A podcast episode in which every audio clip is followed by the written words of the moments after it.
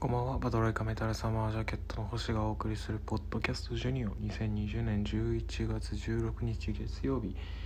えーこのポッドキャストは私星が気になっている話題や趣味について好き勝手語る音声日記となっております。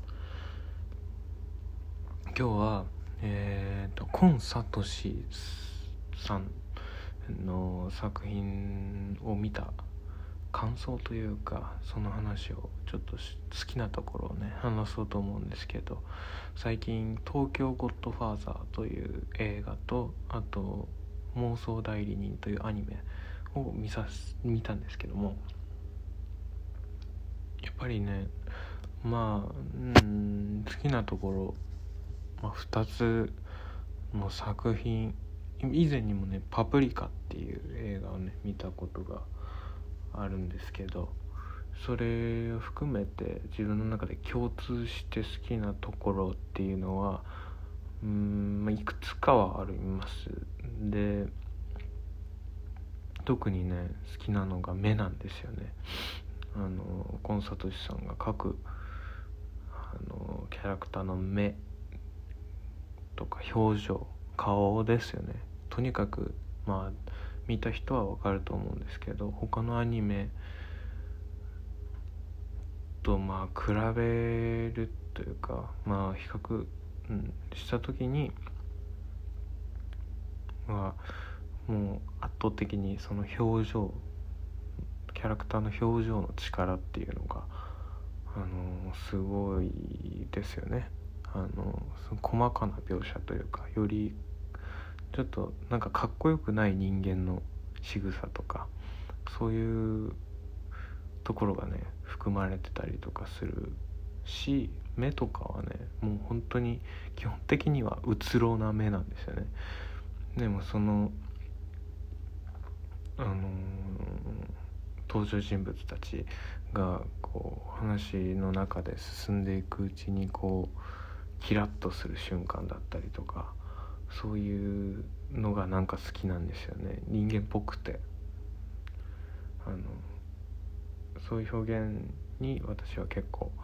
あの感動して好きだったりするんですけどやっぱりねなんかうん共通するイメージというか自分の中でのなんというかあの響くところっていうのがその妄想なんですけど妄想人が作り上げた妄想っていうのがどんどんねこう人をこう同じなんていうかな共通認識というかそういうのがこう水面下でだんだんこう広まってってでそれがこうブワーってそのイメージが膨らんでみんなの中で勝手に妄想で作り上げられたイメージが具現化してで私たちの命を脅かすっていう。そういうあのー映画というかアニメな気がします。あの特に妄想代理人とかパプリカとかは結構同じような同じようなというかあのそういうイメージ今言ったようなイメージが結構強いなというかそういうふうに思いました。それがね結構面白いとこだと思うんですけどそのなんていうかそのホラーというか、うん、ホラーなんですよね。怖いんですよ。そのコンサートさんの作品って。結構。まあ見た方わかると思うんですけどそのね話でもね結構怖いのがあって妄想代理人とか私の中で一番怖いなというか好きだなというかいい思った印象に残った話っていうのがね最後らへんのあのなんだろうそのアニメを制作している過程の人間たちですよね。あのまあ、いろんなねアニメってめちゃくちゃいろんな人が関わって作品を作り上げてるんですよ一つの。それは本当に素晴らしいことで私はそのアニメのそういうところがすごく好きなんですけどこれは何何人の人があの協力して一つの作品を作り上げられるんだろうっていうぐらいのものが凄まじくその時間に追われた何ていうかのびのびと作っているアニメってないんじゃないかなって思うようなものなんですけどかなりあのブラックなうん芸術というかそういうところのユーモアをすごい感じる話でその追い込まれていくんですよ作ってる人たちが。でどんどん死んでいくんですね一人ずつ。でそこの中であのまあサルタっていう、まあ、クズがあのどんどんねそのプライドだけは高くてあの迷惑をかけるんですけど最終的に自分のことをこう何て言うか罵る上司のことをぶっ倒してでやっと完成したそのあるアニメ作品をですねあの抱えて車に乗ってそれを届けに行くんですよ。そのなんていうか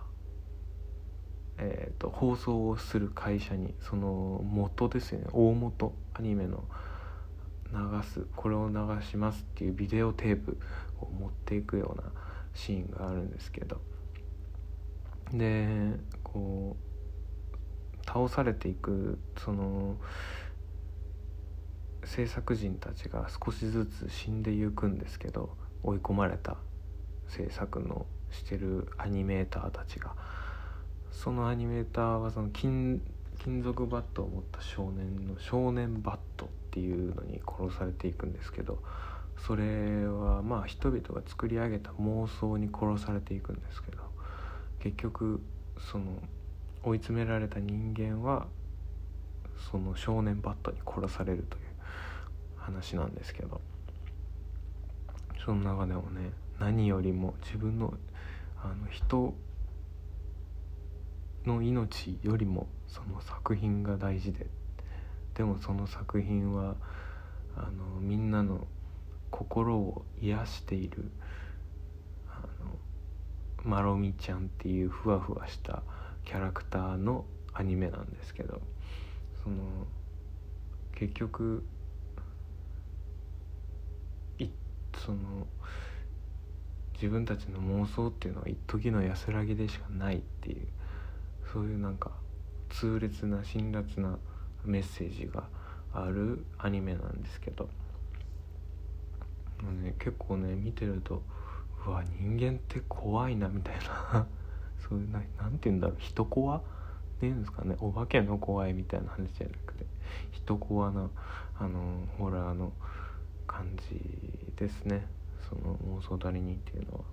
いや是非見てほしいんですけど。なんかこうやっぱ人間私たちが生きてる中でこう他人と暮らしていってどんどん何て言うか